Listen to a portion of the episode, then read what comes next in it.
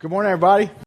It's good to see you this morning. Thanks for being here this Easter. And uh, my name is Jake. If I haven't a chance to meet you yet, I'm one of the pastors here with the church. And uh, I, I don't know about you, like I love Easter. Like I love Easter. I guess I should. I'm a pastor. I think it maybe is in the job description. I should love Easter, but I, I do. I really love Easter. The Easter worship services is kind of funny because it, it, like everybody comes to this, but it's not like you don't know what I'm going to talk about, right? Like I mean, it's like no surprise. We're, we're talking about the resurrection, like you know. But anyways, I, I love Easter. I, love Easter for, for believers. It's, it's such a great uh, time to gather together to worship our God in light of what Jesus has done for us through the cross and through his resurrection. It's a great time to be reminded of what we believe and why we believe it. And I hope you're encouraged in that, in that way. I think it's a great morning. It's a great day because if you, if you're not a Christian and perhaps you've been thinking about it and exploring it. And, and, I think Easter, just to be bold, like I think Easter is is a perfect time. It's it's, a, it's perhaps the best time to put your faith in Jesus Christ. And I would, I'm going to let you know at the end of the service, I'm going to give you an opportunity to do that. I just would encourage you, like, today's a great day. Place your faith in Christ. And if you are, uh, you know, more on the skeptic side, Perhaps you got both feet on the brakes when it comes to becoming a Christian or believing in Jesus and all of that stuff. I, I think it's, it's a great morning for you to be here as well. And I, I know that you, you might just be here because someone promised you lunch afterwards or your mom made you come or you're just really nice. Like someone invited you and you just are too nice to say no. And so you're like, I'll put up with this for a couple hours. You know, we just, thanks for being so nice. But, uh, I think it's a great morning for you to be here as well because Easter morning is interesting. It, Easter morning, if you will, kind of does, it kind of does this like run, like end run around all of our common questions and objections. Like you might have many questions and objections that are keeping you from believing in Jesus, and like they're, I'm sure they're great objections and they're, and they're great questions. But Easter does this kind of like in run around all of those things, and like to the point that I would ask that you would even today, like with an open mind, just consider, consider possibly becoming a Christian. Even despite you knowing some Christians. Like, even despite maybe having some people in your life that are Christians, you would still think about maybe even becoming a Christian today. even, even despite, even despite, uh, you know, that freshman class and college where your professor raised all those questions, you don't know how to answer, you still don't know how to answer today. Even despite that, even, even despite perhaps having uh, a number of times in your life where you had unanswered prayer and, and you've gone through trial and pain and hard circumstances, and it's left you asking big questions, good questions, like, man, if God is good, then what? Like, even despite that, even despite all your questions, I would say just consider being, uh, becoming a Christian, placing your trust in Jesus Christ today. Just, just consider it because of the, of Easter. And not because today is Easter, that doesn't really matter, but just because there's such a thing as Easter. Because, and like, that's a wild deal. I'm going to talk about that today, but this is the good news on Easter. The good news is that the foundation of the Christian faith isn't the behavior of Christians. Not that that shouldn't matter, it should matter, but it's not the foundation of Christian faith. And the foundation of Christian faith, it, it isn't even answered prayer. The foundation of the Christian faith isn't having all of your questions answered. The foundation, friends, of the Christian faith is what we celebrate on Easter morning. The foundation of the Christian faith is the death and the resurrection of Jesus Christ. And as I said, this kind of does this in run around all of those other things. And those are good and important things, but it kind of kind of runs around that because if what happened on Easter, like what we're celebrating today, if this really happened, well, then you can become a Christian. You can trust in Jesus and, and deal with all of that other stuff afterwards. Because if this really happened, then, like, that's incredible. And what it means for you is incredible. However, I know that it's really hard to believe. Even for Christians, Christians at times question their faith and question like, is, is what I believe in, is this really true? Like, is, you know, cause it's hard to believe. And if you're a skeptic, of course, like, it, it's hard to believe. Like what we're celebrating this morning, it's, it's hard to believe that someone died and rose again. That's, that's crazy, right? Like, yeah, that's hard to believe. But friends, what we're going to look at this morning is that there's, it's this, this really wild deal, but like, I think that what we're looking at this morning shows us that even though the idea of someone dying and rising again is really hard to believe, in light of Easter, it actually makes it hard not to believe it. Now that's a kind of a crazy statement. So like we're going to unpack that this morning and we're going to begin by in the book of John verse 20. And so if you have your Bibles, open up to John 20. If you don't have a Bible, if you just would rather follow along on the slides on the screen, uh, the, the words will be up there and so you can do that. But what we're going to do is we're going to begin looking at how the very first followers of Jesus in the first century, how Jesus' closest followers responded to the resurrection. And what might be very intriguing to you is that the way that they responded is perhaps just like many of the way that many of, if not all of us, initially responded to the news of the resurrection. They responded thinking that, oh man, it's really hard to believe that Jesus rose from the dead. In fact, look, look at this in uh, verse 20, ver, or chapter 20, verse 1 of John we see this. Early on the first day of the week, while it was still dark, Mary Magdalene went to the tomb and saw that the stone had been removed from the entrance. Now, Mary Magdalene was one of Jesus' most famous female followers. And like those who had followed Jesus for quite some time, Mary Magdalene loved Jesus. She trusted Jesus. She th- had all these thoughts about Jesus. She, she thought that Jesus was the wisest person she'd ever met. She thought that Jesus was a miracle worker. She thought that Jesus was from God. She thought at least Jesus must be a prophet, if not more. She, she thought that Jesus displayed a compassion and love that was completely unknown to the Roman world. She thought that Jesus was this incredible model, this cr- incredible example. She thought all of these things, but on the day of Easter, the very first Easter, she thought that Jesus was dead. Like we know from the book of Luke, the reason that Mary Magdalene was there that Easter morning, and it wasn't just her, it was a, a group of other women, they had come to prepare Jesus' body, to prepare Jesus' body for burial. So they showed up on the day that Jesus rose again, and they showed up thinking he was going to still be dead and be dead forever. they were preparing his body for burial. Now, just to review a little bit of what happened before this scene and the scene that you saw in the little clip here is that like three days before this, Jesus had been handed over to the authorities. And on that Thursday, he was, you know, handed over, betrayed by a kiss, and then he was tried, and then on Friday, he was crucified. And on the Roman cross, Jesus died. And then two guys, a guy named Nicodemus and a guy named Joseph of Arimathea, got Jesus' body. They got possession of Jesus' body, permission to go bury Jesus.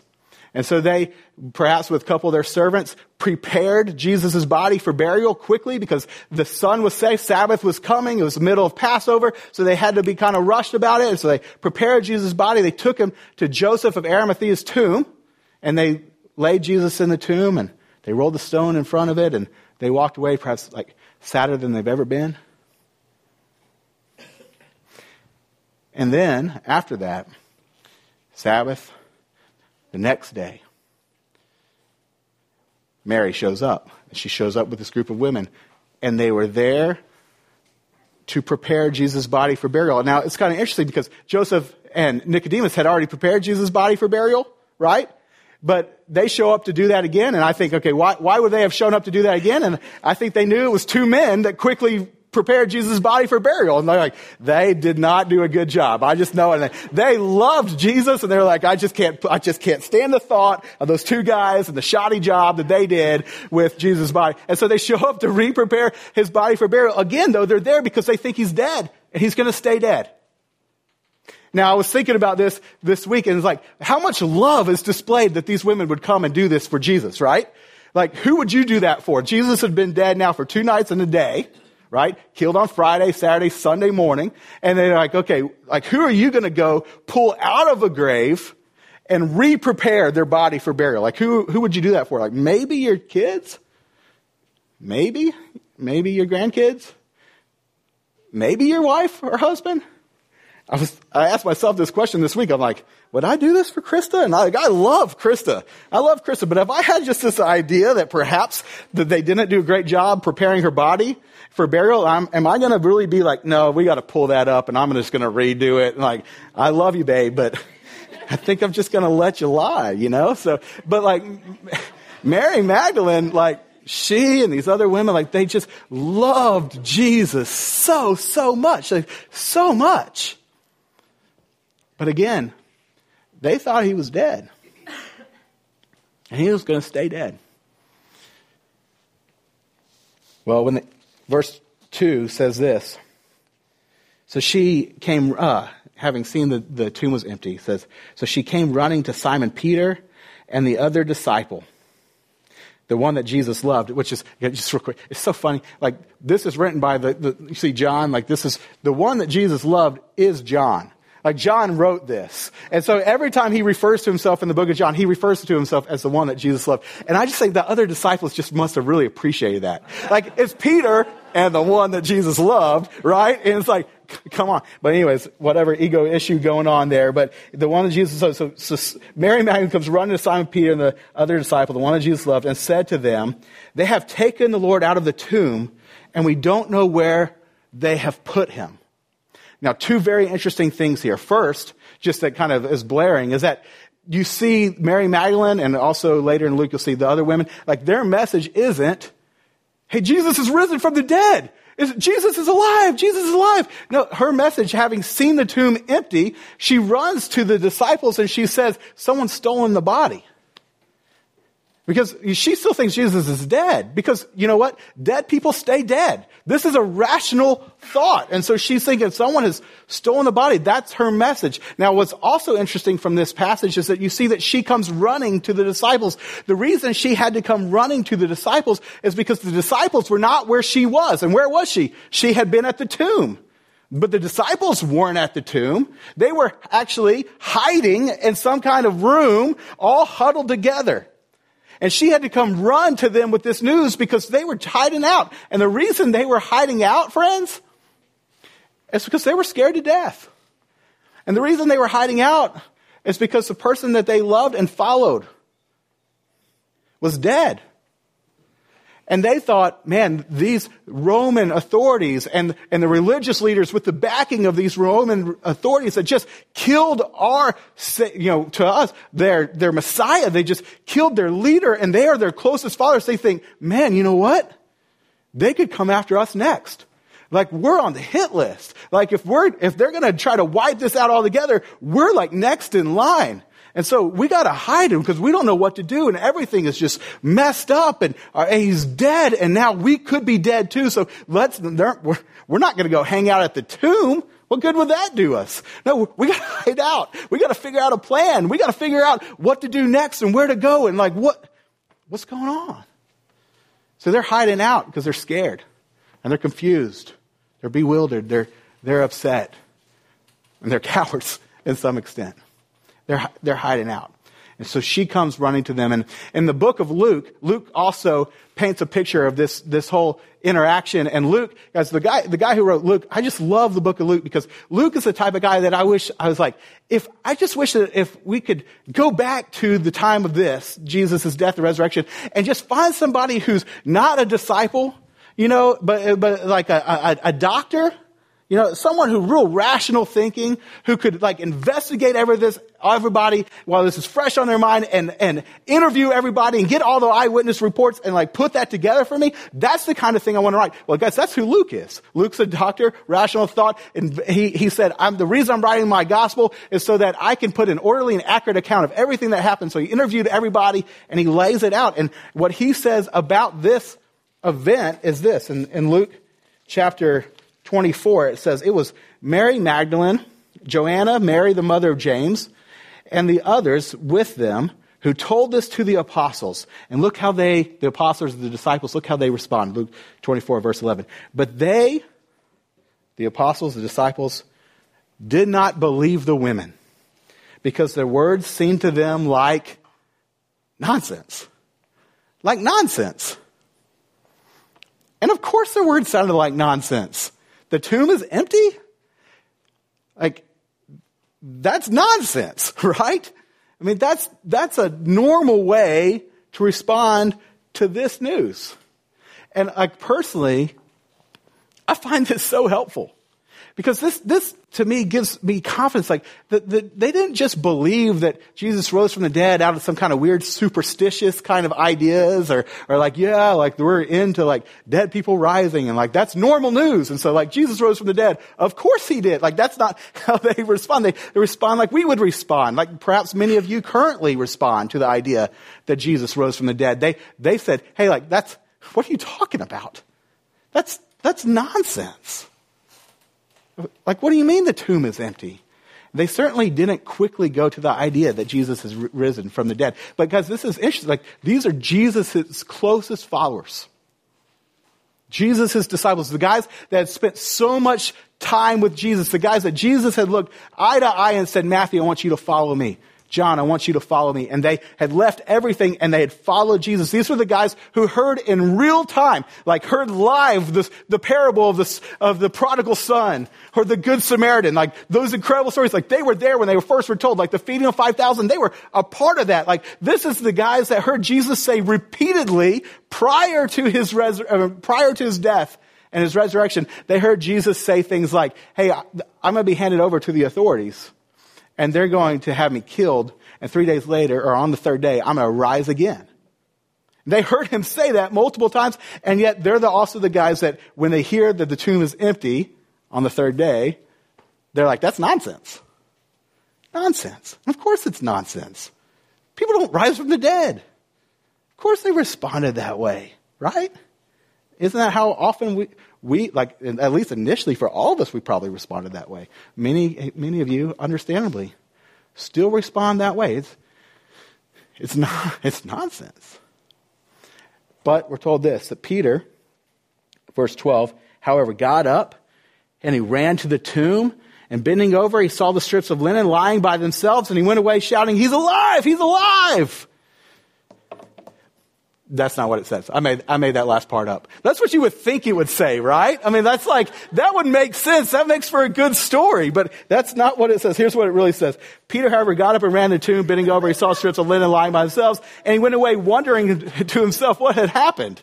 Like, like scratching his head and like, what's happened here? Like, this is Peter, like Peter, like the dude, Peter, right? And like closest Jesus follower. And, and he's like, man, like the tomb's empty. And I'm just like, what in the world? Like, what's going on? What's happened? That's interesting, isn't it? A couple of things I want to just point out. And say this is hard to believe. Well, it's hard to believe for the first followers. In fact, we see it in the fact that nobody was there counting down from 10, waiting for the stone to roll away from the tomb. Like when this, in this account, you see nobody was hanging out. None of Jesus' closest followers were hanging out outside the tomb, counting down from 10. 10, 9, the sun's peeking up over the mountains and, and they're, you know, that, that's not how it went down. Why? Because they thought that when Jesus died, he was going to stay dead. They thought that when Jesus died, he was going to stay dead. Now, what's really, really interesting, and what I would just encourage you, friends, to, to really consider, to really give a lot of consideration to, is that, and I'm going to kind of, like, you have to try to follow me here. But in my mind, this makes perfect sense. So try to follow me. But the fact that this was so hard for his believers, his followers, to believe, and that they actually documented that it was so hard for them to believe actually, to me, makes this hard not to believe. See, because this was so hard for his followers, closest followers, to believe, and they actually documented that, I think it actually makes it hard not to believe. And here, here's why I say that. It's because the common idea, the, the, one of the most prominent explanations of why we celebrate Easter, if you're coming from a view that doesn't believe Jesus rose again, one of the common explanations is that, that, that Jesus' closest followers stole the body and they made up a lie. Or they didn't steal the body, the body was stolen by someone else, and so then the followers just made up a lie to explain it. That's a really common explanation. But friends, if you're going to make up a lie in order to keep the memory of Jesus, this great teacher, this great person, this compassionate, loving, good example for us, if you're going to lie to keep that memory and his message, his incredible teachings and all that stuff, if you're going to come up with a lie to keep his memory and his message alive, you don't fabricate a story that makes you look like a complete idiot and a complete, complete coward and someone who lacks any kind of faith. You don't come up with that kind of lie. And the reason you don't come up with that kind of lie is because since Jesus is dead, it's on you to get the message out which makes you front and center in everybody's mind. And so you're asking people to follow you, to buy into who Jesus was and what his message was. They're having to listen to you and follow you and get this movement going. But who's following the guys that are saying, oh man, like I wasn't, like I wasn't outside his tomb. No, no, I was hiding. I was thinking that we were going to die too. I, I didn't, like, yeah, Jesus said he was going to rise again, but I didn't believe him, right? Oh yeah, like Jesus got arrested. And when he got arrested, we all ran. Like in our leaders deepest time of need, we got out of there. Or like Peter, they talks about Peter on the night that Jesus is being tried, Jesus comes to kind of check it out. he's kind of hanging out in the shadows. And like a middle school age girl comes up to him and says, Hey, you're one of Jesus' followers. And he's like, well, I don't know what you're talking about. I don't know that Jesus. And he tell. You say, Oh man, you don't tell that story. What story do you tell? You say, Oh man, yeah, everybody abandoned him, but not us. right? Yeah, everybody just fled, but we stayed right next to him. And even though it meant that we might be crucified, we were ready for that because he's our savior, right? And, and so we knew that if he's going to rise again, and we thought that even if we died, he might rise us again. So our faith was strong. And when he got crucified, we just camped out. We didn't even go home. We just pop, popped up the tents outside the tomb. And then we got, we hired a choir and a band. And whenever the sun was coming up, we were counting down. The choir was singing. It was incredible. Jesus walked down and he's high fiving us and we're like, let's take the world. Like that's the story you come up with. That's the story you come up with. Like seriously. Or some, at least some kind of in that vein. That's the story you come up with. But you don't come up with a story that makes you look like an idiot, a coward, that you have zero faith. Who follows that person? Who follows that group of guys? But the only reason they would come up with a lie is to try to get people to follow them so that the message and the memory of Jesus would go on. And so, since they documented how hard this was for them to believe, it actually makes it like easier for me to believe. It, it, it's interesting that they would do that. And I would, I would just ask you to consider that and to wrestle with that because I don't think there's any other plausible explanation. Why could you come up with why the gospel writers would write themselves into the story? You know, John talking about John, Peter telling Mark what to write. His eyewitness story. Mark writes this about Peter. On and on. Matthew writes this about this life. Like, why would they write themselves in the story as lacking faith, completely confused, seeing the empty tomb and walking away thinking, what has happened? Why would they do that? I think the only plausible reason why they would do that is if they were actually lacking in faith, deeply confused, and didn't know what was happening. But then, guys, there's this complete transformation. Like this utter transformation that you see in the, in the disciples. In fact, the, uh, let's see where I am here. Like weeks later, and now this is really interesting because just weeks later, you see this complete transformation, and it's not years later, and it's not 85 years later. Because 85 years, historians will say that's how long it takes for the first, the generation of eyewitnesses to die off and the next generation to come in and start adding some stuff to the story and kind of spicing it up a little bit and kind of leaves leaves, leaves a little bit of its truth out. But this was not, there wasn't time for this. It wasn't even years later. It was weeks later Jesus' disciples and his and the eyewitnesses of his resurrection, Mary Magdalene and her group of friends, like all like pour into the street of Jerusalem. And Jerusalem is where Jesus had just been crucified. Again, weeks earlier. In that very spot, they start, they pour in the streets of Jerusalem and they start proclaiming this message. And what's really interesting, friends, is that the message that they started teaching wasn't the things that Jesus taught.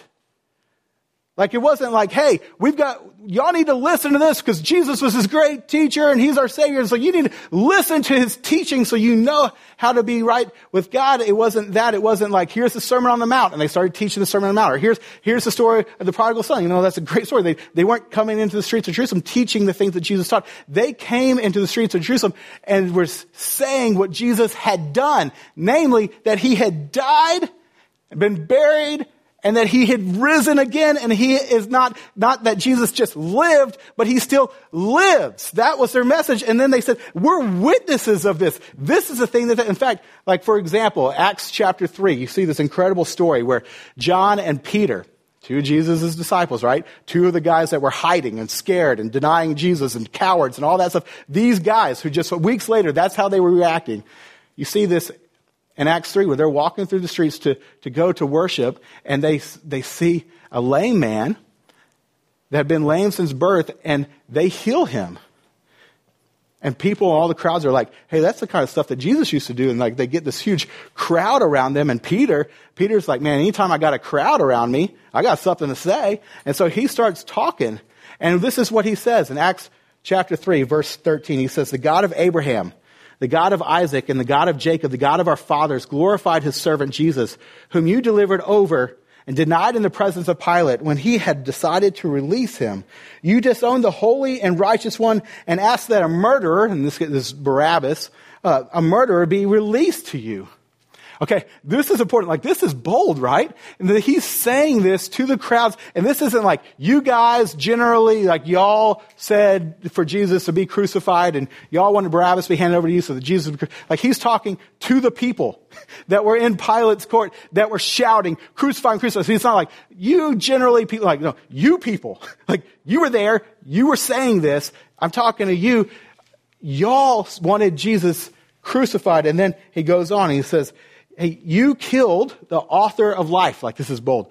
You killed the author of life, but God raised him from the dead. And we are witnesses of this. We are witnesses that God raised Jesus from the dead. Like they're saying, we saw it. Like I'm not telling you what I believe in. I'm telling you what I saw with my own two eyes. Like this is bold. Where does this transformation take place? What had took place in the period of a couple weeks where Peter's hiding out or comes to the empty tomb and scratching his head and is like, what's happened? And this, like this is the chance that this is going to thing that's going to get him arrested. This is the thing that would get him crucified. The thing that he really feared would happen if the, if the religious authorities found out that he's a part of, of the Jesus following and all that stuff, but he's now in public saying this kind of stuff. And so here's what happens. They do get arrested. And the very people that arrested, uh, Jesus come up and arrest John and, and Peter because they had caused this great disturbance. And so they take them and these authorities, they go to the religious authorities and they say, hey, we got John Peter. This is what they're saying. And they're like, let's put him on trial. We want to hear this. And so they put him in trial and they, the religious leaders, the very guys that orchestrated Jesus' crucifixion, that orchestrated that happening, those same guys come and stand before Peter and John and ask them to give an account for what they're saying. And here's what Peter says, Acts chapter 4 says, Rulers and elders of the people, if we are being called to account today for an act of kindness shown to a man who is lame and are being asked how he was healed, then know this. And this is where he could have said, then know this. It was on accident. Like we just were walking by him and we said, we hope you get better. And all of a sudden he was standing up and all this stuff. And we didn't, we didn't mean to do it. And so don't, don't, please, please don't kill us right? Don't crucify us. Like we, we're, we're, we're distancing, distancing ourselves from Jesus. So please, like, don't, don't, but it's not, as you can see, it's not what he said. He says, then know this, you and all the people of Israel, it is by the name of Jesus Christ of Nazareth, whom you crucified, but whom God raised from the dead, that this man stands before you. Again, incredible boldness, right? Looking at the very guys that had the power to see that he would be killed for this, that John would be killed for this. He's like, I, don't, I can't, like, I just can't keep this to myself. I'm not going to lie. Like, Jesus is alive. And so we've got this boldness because we've seen, seen Jesus. verse 13 shares how, how people responded to this. It says, when they, or I'm sorry, verse 12, real quick. Peter continues, says, Salvation is found no one else, no one else but the living Jesus. For there is, uh, there is no other name under heaven given to mankind by which we must be saved. And then verse 13 shares how people reacted. It says, When they saw the courage of Peter and John and realized that they were unschooled, ordinary men, they were astonished. And they took note that these men had been with Jesus.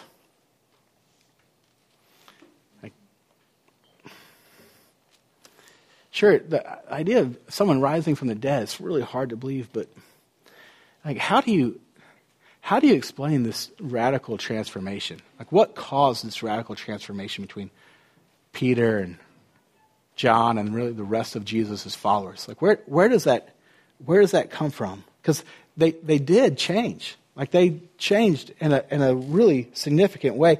And so, like, as hard as it is to believe that these guys changed so, uh, I think, sorry. And I just find it really hard that they changed this dramatically because they came up with a lie. You know, like this lie gave them the confidence. Like, yeah, someone stole Jesus' body and he's alive, you know, like we're just going to tell people that. Even though we had never seen him alive and he's, we know for sure he's still dead or we never saw him with our own eyes alive. Like, but, but let's just make up this lie so his memory and message would continue on. Like, what, how does that give them in confidence enough to stand before the very people who had Jesus crucified and say this kind of stuff to them, knowing that it could, this lie could cause them to die. Where does, how does that explain this? Right? And then again, if they're going to lie, why make up a lie that makes them look so bad? that doesn't make any sense either. Like, it's as hard as it is to believe that Jesus rose again. It's, it's so hard to believe that these guys would just have made this up. The thing that makes sense for this transformation is if they actually saw Jesus alive, as they say that he, they did. Like in John 20, we started with that passage the beginning of this morning. Like later on in that passage, the afternoon of the first Easter, we're told that this very room where they were hiding out, Jesus shows up. And he's there. And they see him alive after he had been dead and they touch him and they speak to him and he speaks to them. And guys, it's that moment that caused this incredible transformation. And honestly, there's this transition that took place between them and their like in their lives is a transition that I, I think God wants to see all of us make. I think he, this morning he would love to see you make this transforming step. And here's what the step was. That the disciples, they went from thinking that, if you will. Like when it comes to Jesus, especially after he had died, they had a lot of thoughts about Jesus. Just like all of us, everybody has a lot of thoughts about Jesus. And in the most part, all of the thoughts are really positive, right? Because everyone loves Jesus. I mean, everyone wants a little piece of Jesus. And if you get Jesus on your side, then that's a great thing, right? And so everyone wants a little piece of Jesus. And they had all these thoughts about Jesus. They thought that he was this great teacher, this real, they thought that he was incredibly wise. They thought that he was incredible, incredibly loving. They thought he was a great example. They thought he was a prophet. They thought he was from God, but they also thought that he was dead on Easter morning. And guys, maybe that's where you are. You have all these thoughts about Jesus. You, you, you, but what happened with the disciples when they saw Jesus is they went from thinking that to trusting in. See, they crossed a line. They went from thinking that to, to trusting in. And then in, for them, Jesus went from this example and this model and this good teacher and this all these things that they thought that he was, and he he be, actually became their personal savior. They they trusted in him. And friends, they did because they saw him alive with his own eye, with their own eyes.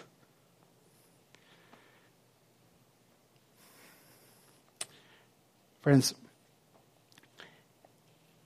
I want to ask you to consider taking that step as well. To go from thinking that to trusting in. And, and a couple more reasons why, real quick, is just, just to bullet them out for you. It's like, if you have any thinking that thoughts about Jesus, you think that he's a good teacher, you think that he's a good person, you think that he's a great example, any of that kind of stuff, if you think that, if you have any thoughts about Jesus, really, it's worth noting that those thoughts were actually sourced from these guys who wrote these things. Like, these guys are the source of what we know about Jesus. Matthew, Mark, Luke, John, Peter, James, Paul, these are the guys why we know anything about Jesus. Everything else that's been written about Jesus ultimately takes them as their source material. Now, people can pick and choose what they want to focus in on, but if you have any thoughts about Jesus, just acknowledge those thoughts ultimately were brought to you by these guys, and these guys also said Jesus rose from the dead. And it's hard to believe that they would make up a lie, that they would tell the truth about what Jesus' character was like, you know, this memory of Jesus, and make up a, a, a, or tell the truth about what Jesus taught, all these great teachings of Jesus, but make up a lie about what Jesus did, that he rose from the dead. And so if you already believe what some of what they said about Jesus, my friends, I would just ask you, why just be a respecter of Jesus, but stop at the empty tomb? Start, stop short of the empty tomb. Why not just go all the way? You already believe some of their testimony of what they said about Jesus. The most important thing, the thing that they poured into the streets of Jerusalem proclaiming, was that he rose from the dead. Why not believe that part too? That's one, one more thing. The other thing I would just add is just the fact that we're here today on celebrating Easter is another reason why you can believe that this is true. Because if Jesus hadn't risen again, his message would not have lived on. Because Jesus' teachings, incredible teachings, but his teachings were different than every other religion that teaches you here are the things you need to do or not do in order to be right with God. But Jesus' teachings, Jesus says, hey, the way to be right with God is through me. I'm the way, the truth, and the life. No one comes to the Father except through me. Jesus says, Hey, you want to have life? Well, I'm the way to have life because I am the resurrection and the life. He didn't have this five steps to having life. He said, I am the resurrection and the life. And guys, that message doesn't continue on if Jesus is in the grave. The disciples aren't like, hey, yeah, yeah, I gotta believe in Jesus, gotta believe in Jesus, he's the resurrection and life. And people are like, really, where is he? Um, well, he's dead. He's like, hmm. I don't really buy that he's the resurrection, resurrection life. If he said that Jesus' message was centered not on the good things that we should do or, or the bad things we shouldn't do. Jesus' message was centered on him. And just the fact that 2,000 years later and half a world removed, we're still talking about him, it, it, it's the only thing that explains that is that he really did rise from the dead. People saw that and that catapulted them into the streets of Jerusalem and around the Mediterranean rim and into all of the nations because it really happened. And we don't have to believe it just because, you know, uh, uh, kind of unhelpful phrase sometimes. I don't be caveat here. Just because the Bible said so. Because the Bible is God's Word. We believe that.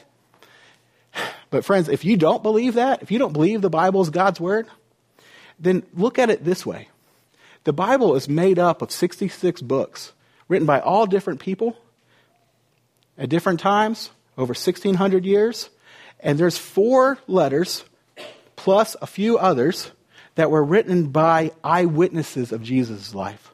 And so you, you can believe that Jesus rose from the dead not just because, you know, this mysterious thing says so, but because, hey, I wish, wish I just had an eyewitness that could tell me what he saw and what he experienced in life. We have that. We can believe because not only did Matthew and Peter and John and James see Jesus alive after he died, but they documented it.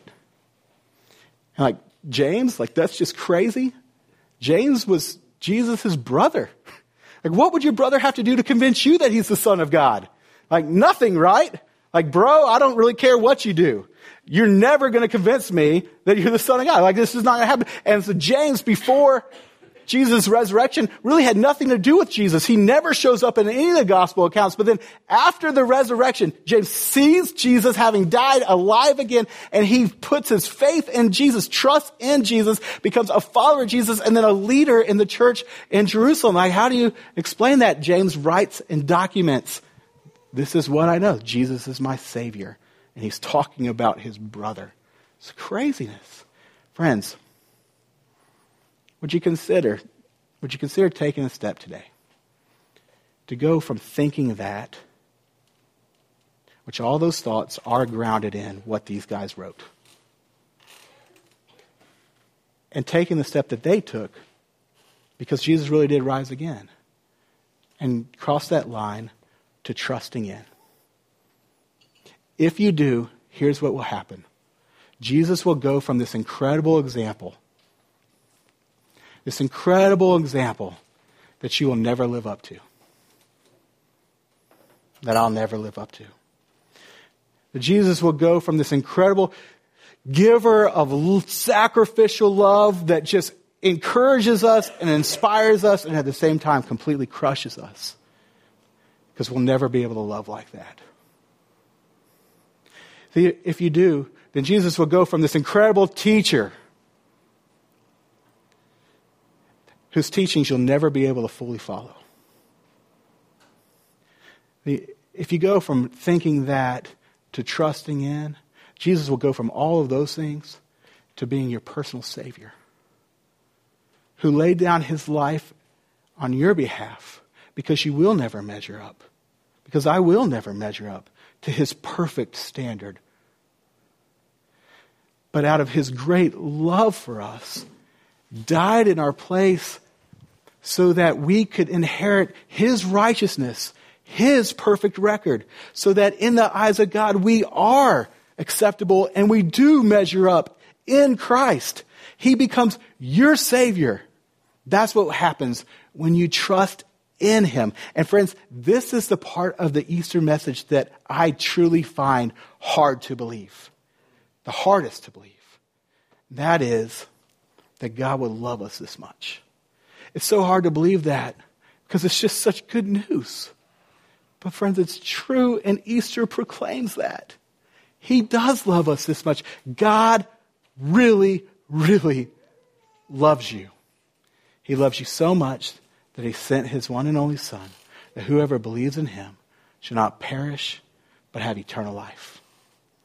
That God demonstrated His love for you in this, that while you were still sinners, Christ died for you.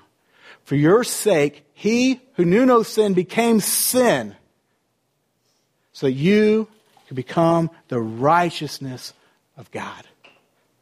Jesus died for you to pay for your sins so that you could receive life and his righteousness and measure up in him.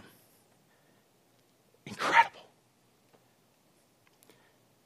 I want to give you an opportunity to, to take that step this day and to go from thinking that to trusting in and asking Christ to be your Savior. And let me just be real clear trusting in, it's pretty simple. It's simply the idea of faith, it's simply the idea of, of placing your confidence in something, your weight in something. It's not this mysterious force or power or thing you have to tap into. It's just a simple statement of, I, I can put my weight into that. It's like when you sit down in a chair, you trust that it's going to hold you up. That's example of trust. And when it comes to trusting in Jesus, it's, it's as simple as saying, Jesus, I, I trust in your death and your resurrection alone for the forgiveness of my sins. I'm not going to trust in my good intentions. I'm not going to trust in my promises. I'm not going to trust in my good works. I'm not trusting in being a good person. I'm not trusting in that I was baptized when I was a baby. I'm not trusting in any of that stuff. I'm not trusting in anything else to make me right with you except for what Jesus did on the cross for me. That's where my trust is.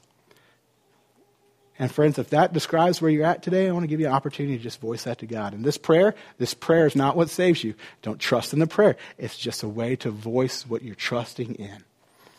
And so here's what I want to do. I want to ask that all of y'all pray along with me out loud. And you might say, well, Jacob, I don't believe this. If you don't believe this, then don't pray out loud. It's okay. No one's going to look around and, and, and, judge you. But if you have believed in this, say this again and not to be saved. Uh, if you've already put your faith in Christ, you're not doing this so God will save you again. He's, that's already secure, but just, you're just voicing what you believe. So say it out loud. And if you maybe for the first time, it's the first time you're ready to make this step, you go from thinking that to trusting in, say this to God. Follow along with me. Let's pray. Father God, Thank you for sending Jesus. I believe that he died for me. I'm putting my trust in him alone for the forgiveness of my sins. I believe he rose again. And because of that, I, will, I am accepted by you. Thank you, Jesus for saving me. In your name I pray. Amen. Friends, this is what our God has done for us. He loves us. We know that for sure because of the message of the cross and the empty tomb. He has risen. Let's worship him now.